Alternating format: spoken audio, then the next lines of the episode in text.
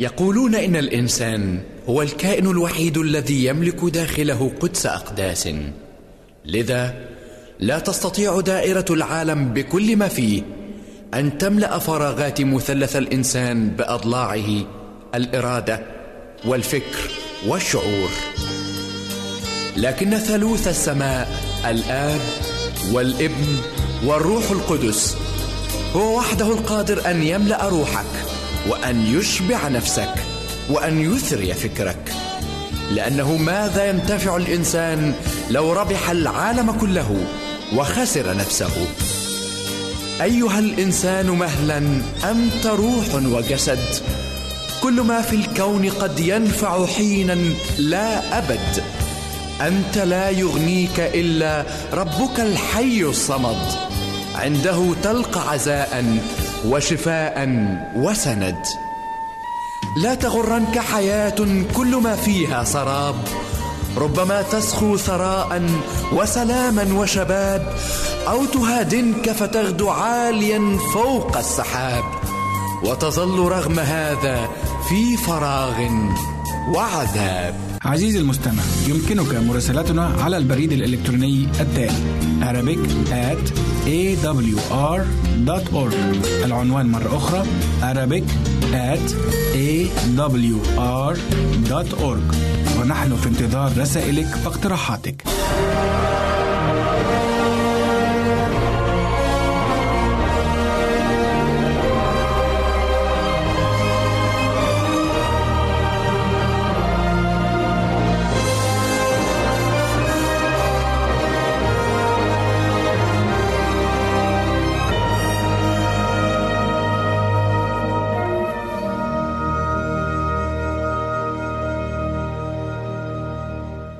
أهلا ومرحبا بكم في حلقة جديدة من برنامج مدرسة الأنبياء.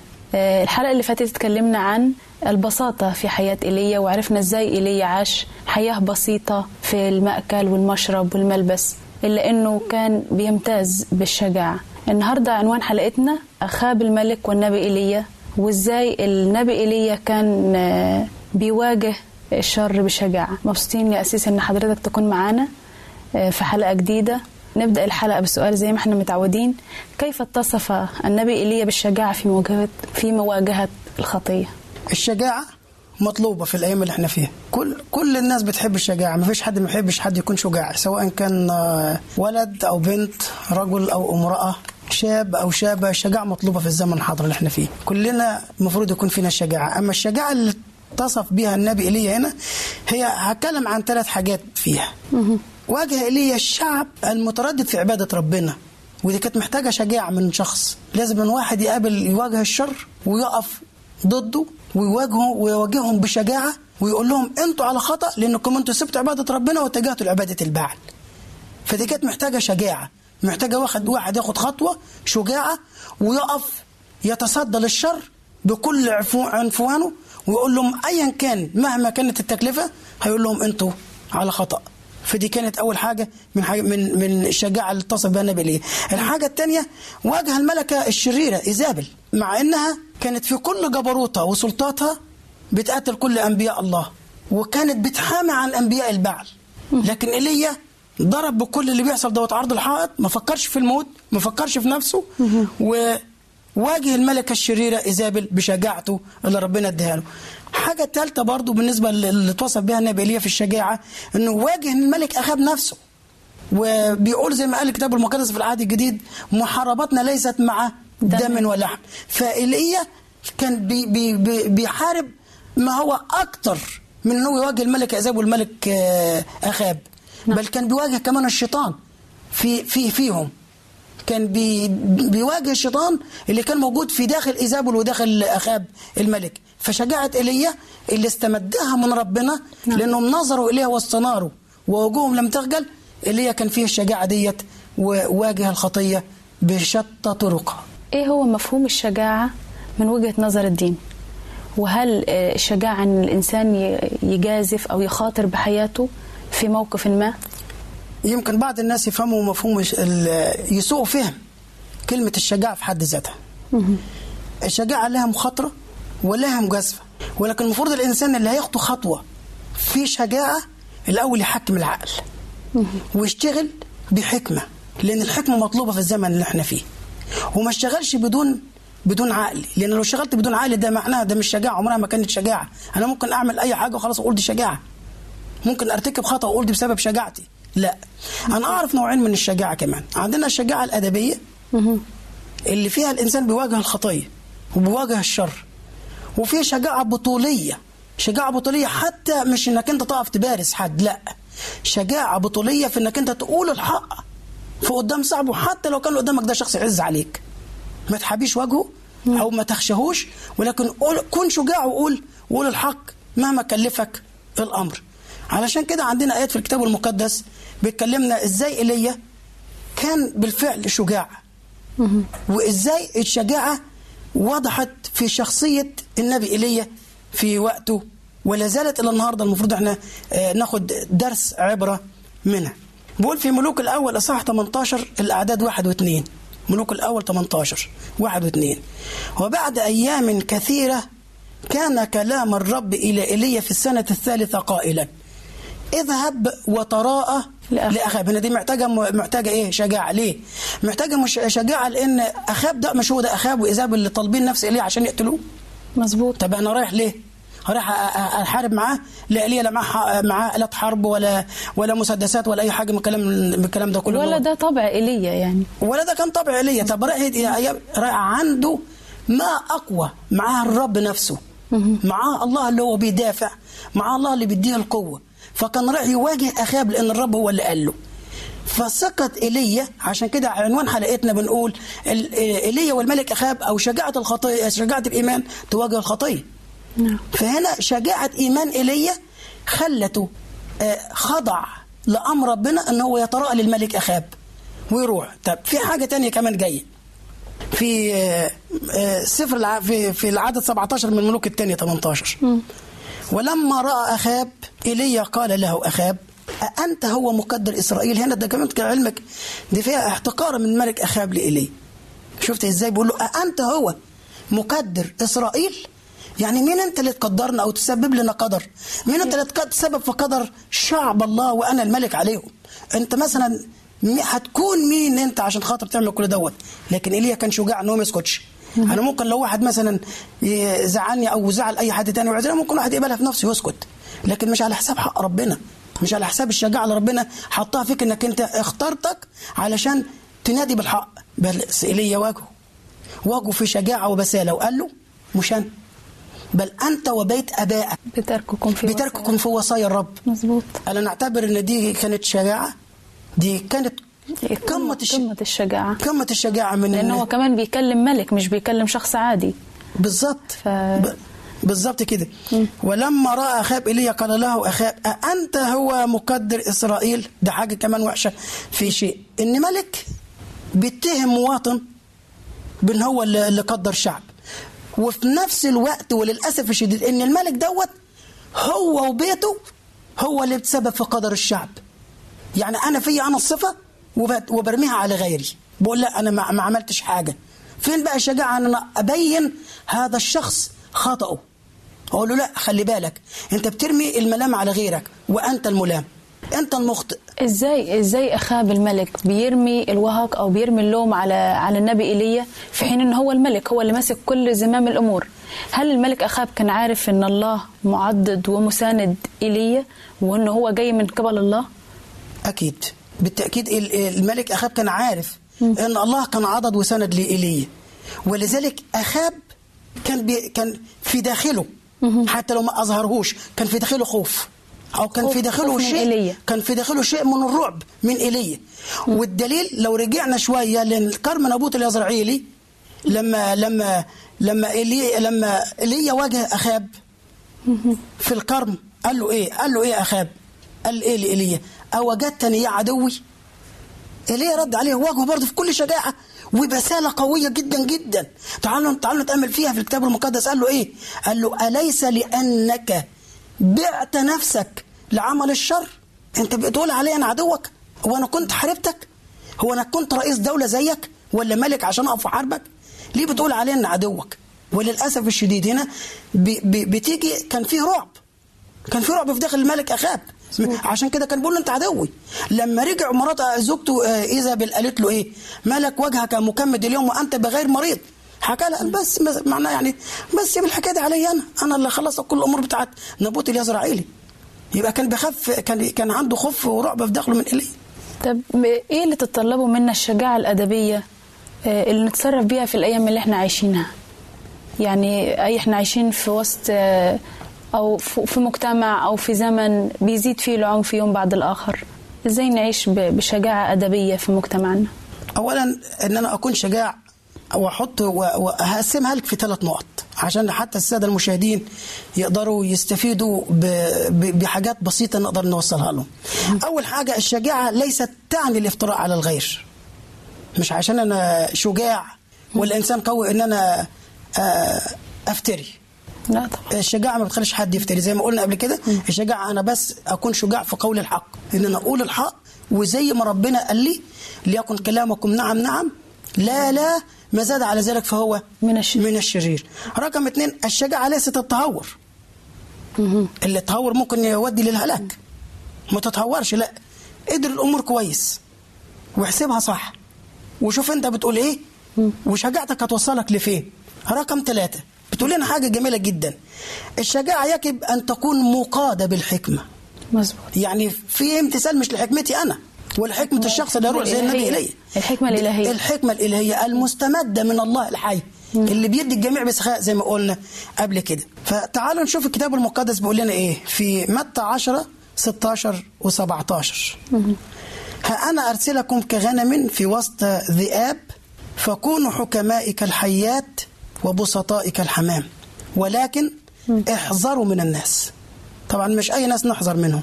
ناخد حذرنا من الأشرار. أكيد. ما ينفعش إن إحنا نجالسهم أو نخالطهم أو إن إحنا آه، ناخد حذرنا منهم لأن هم بيجرونا العمل الشر. الشر. ثاني حاجة في عندنا في أفسس خمسة. آية جميلة تاني عايز أشارككم بيها. أفسس خمسة ال- الأعداد 15 ل 17 شوفوا بيقول لنا إيه الكتاب المقدس. فانظروا كيف تسلكون بالتدقيق.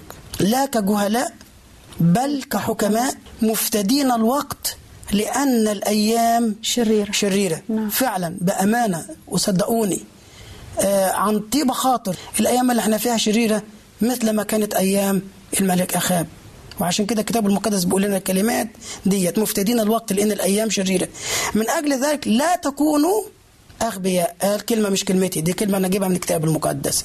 بل فاهمين ما هي مشيئة الرب. وعلى فكرة الكلمة دي مش كلمة وحشة كلمة جميلة جدا. يعني عايز يقول لنا كونوا فاهمين. عايز يلفت نظرنا إن إحنا نكون ماشيين وشغالين بالحكمة. يكون عندنا حكمة. ما أكونش أنا إنسان آه، ماشي آه، بالبركة آه، مش بالبركة ماشي يعني كده بدون بدون حكمة وبدون ترتيب وبدون نظام في حياتي. لا لازم أنا أكون ماشي بحكمة واسلك بترتيب لأن إلهنا إله نظام وإله ترتيب, ترتيب. وده اللي كان بيسلكه كان مسلك كل المؤمنين ومسلك كل الأنبياء قديما. سلكوا بحكمة تحت يد الله القويه يا أسيس دلوقتي نستأذنك نتوقف لفاصل قصير نكمل بعد الفاصل. ابقوا معنا.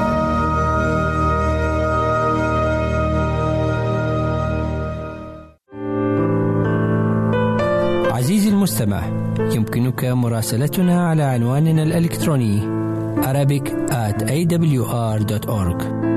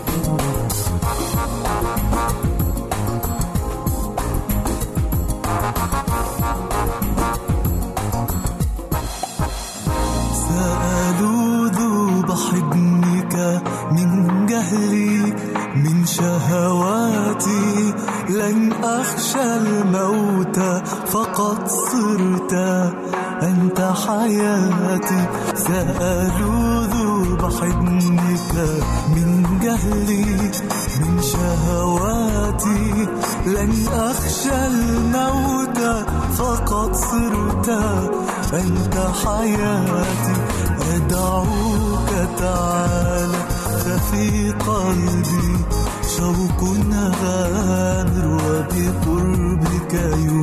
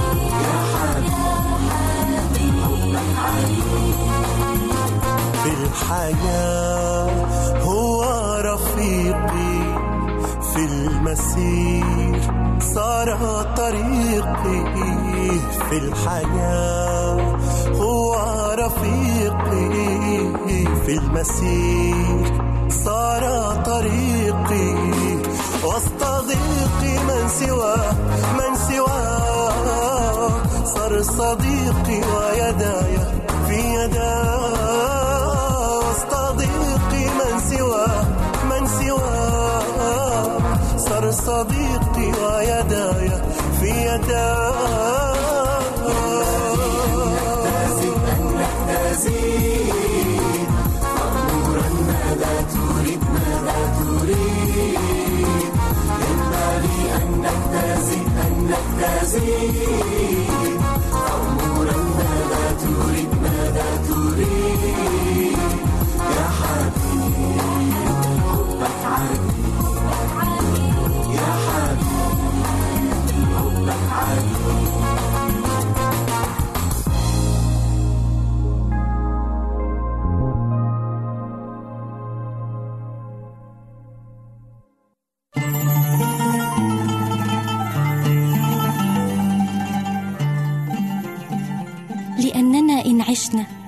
فللرب نعيش. مثمرين في كل عمل صالح. ونامين في معرفة الله. وإن متنا فللرب نموت. فإن عشنا وإن متنا فللرب نحن. علمني أن أعمل رضاك لأنك أنت إلهي. أن أفعل مشيئتك يا إلهي سررت. طعامي أن أعمل مشيئتك وأتمم عملك. طرقك يا رب عرفني سبلك علمني روحك الصالح يهديني.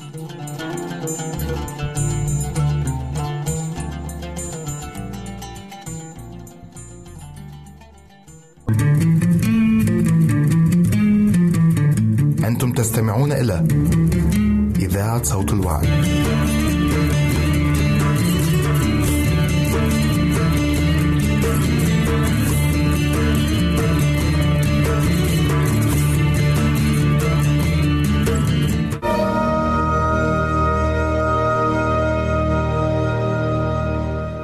أهلا ومرحبا بكم مرة أخرى بعد الفاصل.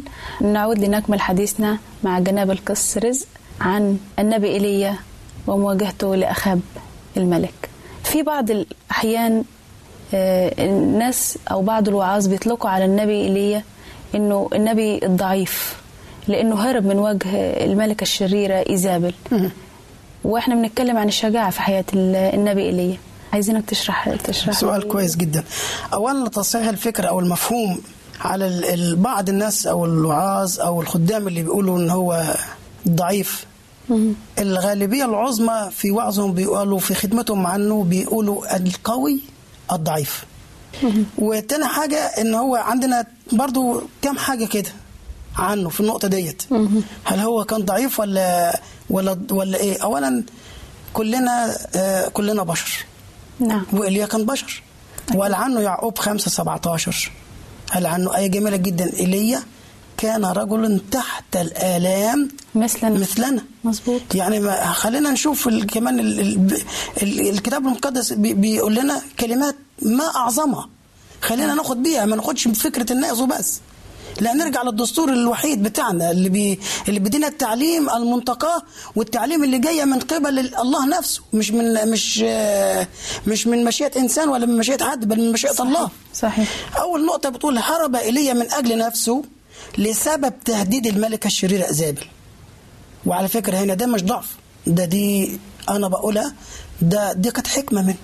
حكمة إن هو يهرب من الشر. يعني في وقت الشر في وقت الشر دي حكمة إن الإنسان ما مش- يواجهش ال- الشر. مش خطية إن أنا أهرب من إن أنا أهرب من الشر لحياتي آه إن كان إن كان فيه إن كان في هناك آه، شر يهددني. يعني نقدر نقول إنه شر الملكة إيزابل تعظم في الوقت ده فهو آه، اضطر إنه يهرب لحياته. ودي كانت حكمة منه. دي حكمة مش مش ضعف. بالظبط كده. رقم اتنين الرب لم يعاقب ايليا على هروبه. لما ربنا كلم ايليا وقال له ما لك هنا يا ايليا ده كان عتاب وليس عقاب. صحيح. يعني أنت ضعفت ليه؟ حتى لو كان ضعف. بيقول له ما لك هنا؟ يعني ده مش مكانك. أنت ليك مكان تاني غير كده. فهنا الرب لم يعاقب ايليا على هروبه بل وبخه توبيخا لطيفا. ما لك هنا يا ايليا قال له كلمات جميلة جدا. الحاجة الثالثه فالمؤمنين مثلما يصعدوا فوق الجبال زي ما صعد ايليا فوق جبل الكرمل وع- و- وكان في ال- في, المرت... في, في, في الارتفاع. أحيانا بتمر بكل واحد منا لحظات ضعف. آه يعني لقينا إنه ده حصل مع ايليا مباشرة بعد ما أتل أنبياء البعل على جبل الكرمل وكان انتصار عظيم للرب. هرب هرب في البراري. آه يعني ده زي ما كا- كان عالي الضعف خلاه نزل في الوديان. صحيح. فأحيانا الإنسان بي بي بي بيسمع في سماء فضاء الروحيات وأحيانا تبص الإنسان بسبب لحظة ضعف ينزل لوادي الضعف بقى عليها خطية ضعف لحظة ضعف. زي ما بنقول الكتاب المقدس الصديق يسقط في اليوم سبع مرات ويقوم. صحيح. المهم إنه يقوم ما يستمرش ولا ما يستمرش في ضعفه أو ما يستمرش في خطأ آه، ارتكبه سهل. لا المهم الواحد يرجع مرة تاني. والإدراك ان هو يدرك ان هو ان هو بعد شوية أو ضعف آه، أو ضعف شوية. عندنا عندنا حاجات كتيرة الرب آه، بيكلمنا فيها. لما الله كلم موسى عشان يواجه فرعون قال له آه، ما تخافش أنا اكون معاك. ايليا برضو الرب كان معاه يشوع الرب كان معاه. إحنا النهارده بعدد أيام السنة الرب يقول لا تخف أنا معك. فمش عايزنا نضعف مع اننا أحيانا برضه بنضعف. تخيلي كمان ألفت نظر نظرك لحاجة ونظرة السادة المشاهدين. ربنا وبخ ضعف إيمان بطرس وقال له لماذا شككت يا قليل الإيمان؟ صحيح. ولكن الرب لما راح لايليا ما قالوش أنت شكيت لي يا قليل الإيمان. قال ايليا إيه؟ ما لك هنا ما لك هنا؟ يا ايليا ده مش مكانك. أنت قوي. صح. ما أنتش ضعيف. و- ويمكن كمان كان عايز يقول له أنا أنا أنت كويس إنك أنت تصرفت بحكمة وهربت من ملك ايزابل يعني نقدر نقول إنه الرب عايز يقول له أنت نسيت الانتصار اللي أنا حققته معاك فليه ليه جيت للمكان ده؟ بالظبط. آه. بالظبط. آه، طيب يا أسيس آه، عايزين حضرتك تلخص لنا الحلقة في كلمنا عن حياة الشجاعة حياة النبي إيليا. آه، إيه الدروس المستفادة اللي نقدر نطبقها في حياتنا وفي وقتنا الحالي إن إحنا نعيش بالشجاعة وفي نفس الوقت ما نكونش ضعفاء؟ الملك داود والنبي في نفس الوقت صلى أعظم وأرقى الكلمات. قال خبأت كلامك في قلبي لكي لا لكي لا أخطئ إليك. إليك. ورجع يقول كلمة جميلة تانية. هرد على سؤالك هو هو من خلال ال ال الآيات ديت. سراج لرجل كلامك ونورا لسبيل لسبيلي. لسبيل أستمد النور وأستمد الشجاعة واستمد الإيمان من خلال كلمة ربنا.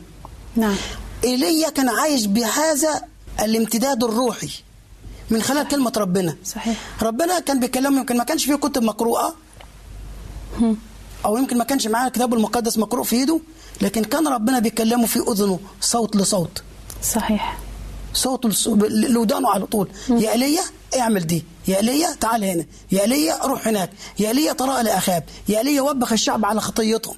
فكان يمتثل دايما لإرادة الله. في ملوك الأول 18 16 و17 لما ايليا وقف وصلى لما كان على موقعة جبل الكرمل في موقعة جبل الكرمل وفي وقت المذبح الذبيحة تقديم الذبيحة والانتصار اللي ربنا حققه من خلاله تعرفوا صلاة ايليا كانت إيه؟ قال أيها الرب إله إبراهيم وإسحاق وإسرائيل أي يعقوب ليعلم اليوم إنك أنت الله في إسرائيل وإني أنا عبدك وبأمرك شفتي؟ يبقى رجعنا بنلخص كل اللي اتقال اهو وبأمرك. أنا ما عملتش حاجة من نفسي. صحيح. وبأمرك. قد فعلت كل هذه الأمور. قال له إيه؟ استجبني. الله. استجبني يا رب. استجبني. كررها مرتين. ليعلم هذا الشعب إنك أنت الرب الإله وأنك أنت حولت قلوبهم رجوعا. آمين. يعني شفتي إحنا قلنا يمكن يمكن قلناها قبل كده ممكن الناس كانت زي ما اخاب قال له أنت هو مقدر إسرائيل؟ أنت اللي مقدرهم؟ لا يا اخاب ده ربنا عايز يرجعك عن الشر اللي أنت فيه ده أنت فيه شر قدامك. ارجع. صح. إن أحسنت أفلا رافع. وإن لم تحسن فعند الباب خطية رابطة. إليك اشتياقها وأنت وأنت تسود تسود علي. هنالك تحذير. صحيح. يا اخاب أنا بحذرك. أنا أنا مرسل من قبل الله. أنا نبي لله أنا رجل الله. وربنا أرسلني بهذه الشجاعة عشان أوقفك عن الشر. ده أنت للأسف مش بتخطئ أنت وبيتك. ده أنت كمان جرفت الشع- الشعب كله. وراك وراك. وخلت الشعب صحيح. كله بيخطأ. مظبوط صحيح. وعشان كده ربنا بيقول له حولت ايليا لما يصلي بيقول له عشان الشعب ده يعرف إنك أنت إيه؟ حولت قلوبهم رجوعا ليك مرة تاني. ليه؟ لأنهم اعطى الكفل للرب ادوا ادوا ظهرهم ليه. عبدوا البعل بدل عبادة ربنا. ابتدوا يطلبوا ويجرحوا في نفسهم زي ما شفنا على موقعة جبل الكرمل ابتدوا يطلبوا من البعل ما يطلبوش من ربنا. صحيح. ودي حاجة شيء مؤسف جدا.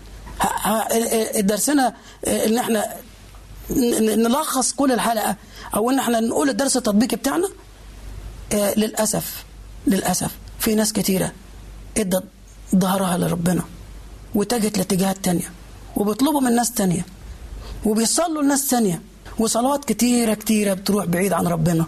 صحيح. وربنا بقى ليه الركن الصغير في الصلاة مش في الحياة اللي إحنا فيها. ساعات يمكن بنقع في نفس الفخ إنه آه، آه، أنا بشوف في شخصية أخاب إنه كان معاند جدا ل- ل- لتوجيهات الله وكان كاره إنه يشوف شخصية إيليا لأنها دايما بتقول له أنت غلط.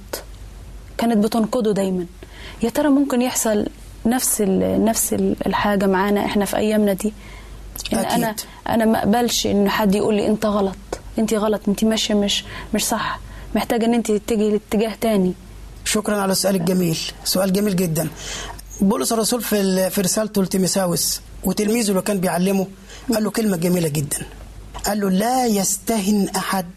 بحداثتك. بل وبخ وانتهر وعظ. بس خلي بالك عشان أنا أقبل توبيخك زي ما أنت قلت من شوية. أنا ممكن ما اقبلش حد يقول لي إنك أنت على غلط عشان أقبل توبيخك وانتهارك ليا في الشر اللي أنا بعمله قال له بكل أنات وتعليم. وتعليم. تعليم. شوف عندنا في آية في الإنجيل بتقول أعطاني قوة لأغيث المعي يعني واداني لسان المتعلمين. فبيقول له بكل أنات وبإيه؟ وبتعليم. وده اللي كان بيعمله إيليا. أنا متأكد. ايليا إيليا صح كان كان شارب كان حاد في كلماته مع في الشر مع أخاب. صحيح. يمكن يمكن البعض يقول عشان كده أخاب ما امتثلش لكلام ايليا بالعكس. ده كان قلبه بيتاسى زي ما كان فرعون قلبه بيتاسى صح. وده ده مش مش من كلام ايليا لأن أحيانا الشر لازم الواحد يكون حد معاه. هو الكتاب ذكر كمان إنه ايليا فعل الشر لإغاظة الرب يعني عن قصد وتعمد. هو مصر إن هو. يبقى في الطريق هو فيه. هو عمل الشر متعمد عشان يغيظ ربنا وامتثل لما آه، املته عليه زوجته إيزابل الشريرة علشان تقتل انبياء البعل وتتخلص منهم منهم علشان تعمل كل مشتهاتها وما ما فيش حد يقول لها ينغص عليها حياتها ويقول لها لا أنت ماشيه على الغلط لا ده أنت كده ماشية صح أنت كده أنت كل اللي بتعمليه خلاص الآلهة بتاعتك هتجاوبك على كل أسئلتك وتديك كل ما تتمناه في الحياة وما فيش أي حاجة آه، تنغص عليك الحياة اللي أنت فيها. عيشي واعملي اللي أنت عايزاه أنت وأخاب زوجك. آه. لكن هنالك زي ما بنقول بعد تاتي الريح بما لا تشتهي السفن. الرب يبعت إيليا ويقول لهم لا لا أعرفوا إن كده غلط. بس برضه أرجع أقول إن إيليا ده مش من نفسه. زي ما قال المسيح لنا بكل المجد قال في في في يوحنا 15 5 كلمة جميلة جدا. لو كان الوقت بتاعنا لسه عندنا وقت المسيح قال إيه؟ بدوني لأنكم بدوني لا تقدرون أن تفعلوا شيء. شيء. صحيح. إحنا من غير ربنا مش هنقدر نعمل حاجة. أكيد. إحنا ولا حاجة. إن كان الرب معنا فمن علينا. خلينا نقول يا رب اتكلم من خلالي اعمل فيا. وأنا هقدر أوبخ الناس على الشر. بس برضه أرجع لآخر كلمة أقولها لك. إذا كنت بتوبخ حد على شر بكل أنات وتعليم. شكرا. شكرا لك يا أسيس آه، على الشرح الوافي لحياة الشجاعة. أتمنى أن ربنا يساعدنا أن إحنا نعيش الحياة اللي عاشها النبي إيليا في القديم. إنسان شجاع مش ضعيف كان بيواجه الشر كان مخلص في الرسالة اللي الرب خلاه إن هو يقوم بيها من دون أي شيء لم يهاب آه، وجه الملكة إيزابل. تقي في حلقة قادمة وسلام الرب معكم وإلى اللقاء.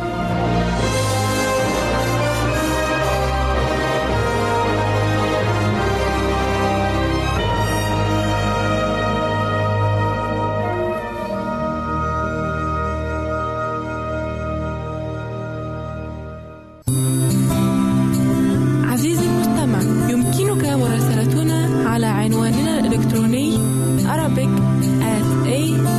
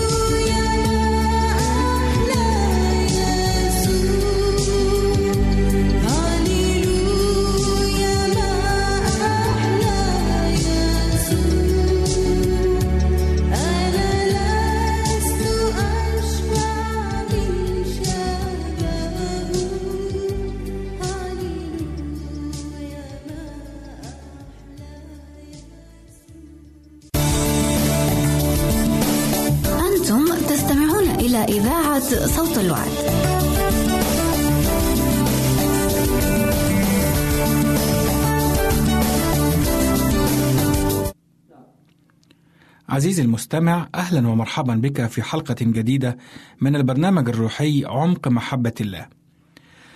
تعالوا معا نقرأ هذه الآية الجميلة الموجودة في مزمور 23 والعددين واحد واثنين حيث تقول: الرب راعي فلا يعوزني شيء، في مراع خضر يربدني، إلى مياه الراحة يوردني. نجد أن النبي داود في هذه الآية يدعو الله الخالق العظيم بالراعي الأمين وأيضا نجده قد شبه الناس جميعها بالرعية أو بالخراف. لذلك حلقة اليوم بعنوان الراعي الأمين فابقوا معنا. لابد وأنك عزيزي المستمع قد شاهدت في أحد الأيام راعيا يقود قطيعه. ولا بد وأن يكون قد لفت انتباهك منظر قطيع الخراف وهو يسير وراء راعيه بهدوء واطمئنان عالما أن هذا الراعي سيحافظ عليهم من الذئاب ومن أي خطر يحيط بهم. بل والراعي أيضا يقود خرافه إلى أماكن الخضرة والعشب حيث يمكنها أن ترعى فتأكل وتشرب. والمعروف عن كل راع أمين أنه يحب قطيعه محبة عظيمة. فيحافظ عليها ويحميها من كل شر وأيضا يقودها إلى حيث الطمأنينة والسلام.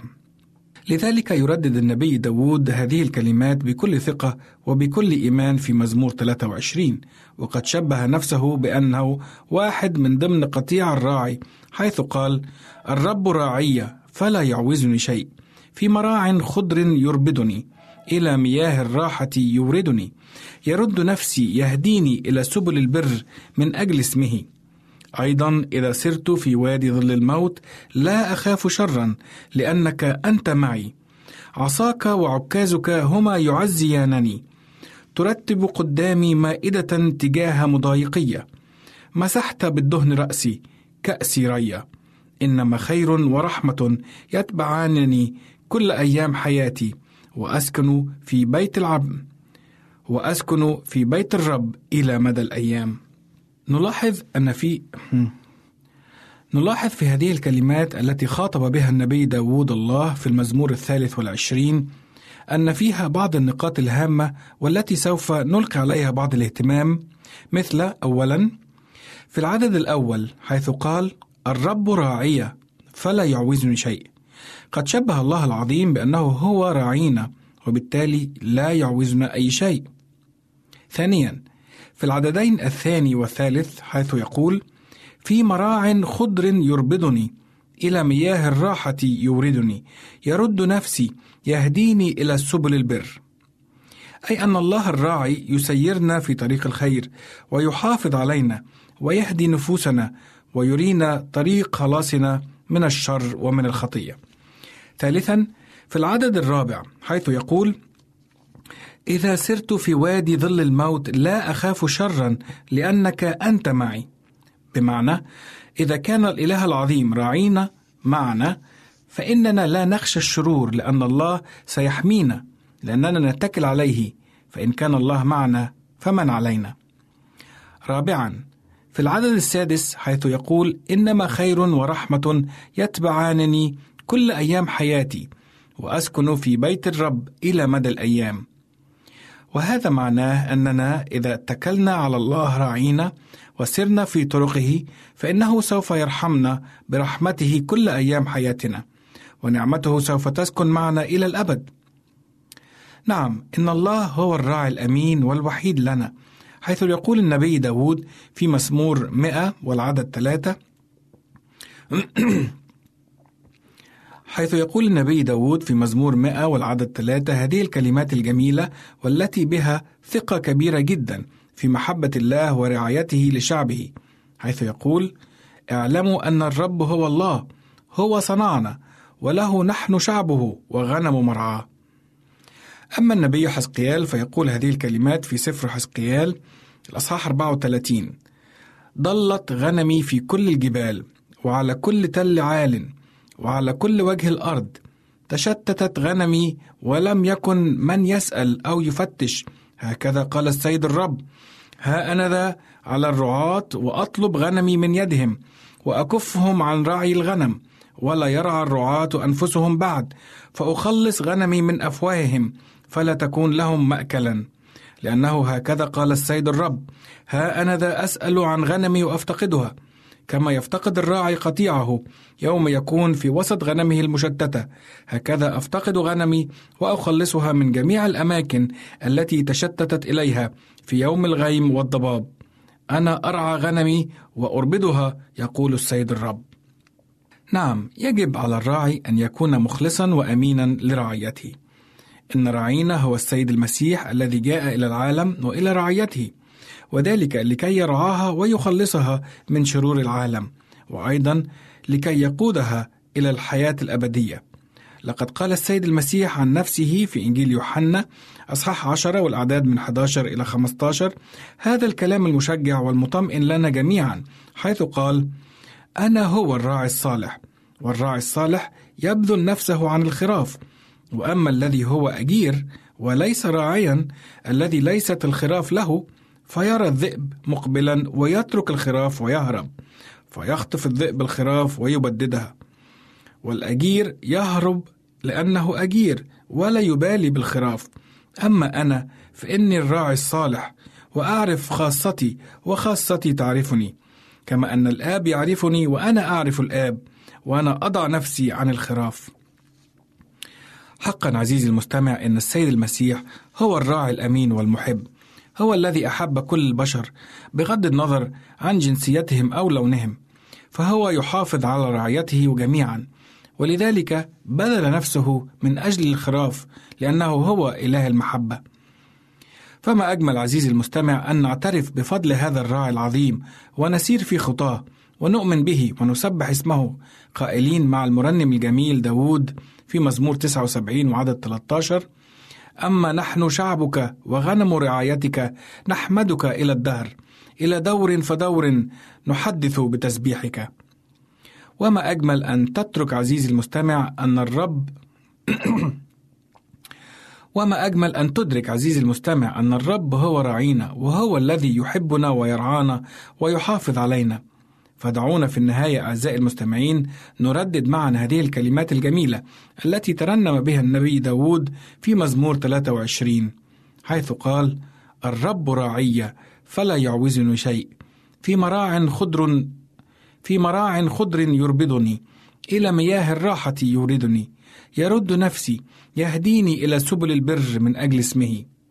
وإلى اللقاء أعزائي المستمعين في حلقة جديدة من برنامج عمق محبة الله. كان معكم في هذا اللقاء أمير غالي والرب معكم. عزيزي المستمع يمكنك مراسلتنا على عنواننا الإلكتروني Arabic at awr.org عزيزي المستمع يمكنك مراسلتنا على البريد الإلكتروني التالي Arabic at awr.org العنوان مرة أخرى Arabic at awr.org ونحن في انتظار رسائلك واقتراحاتك.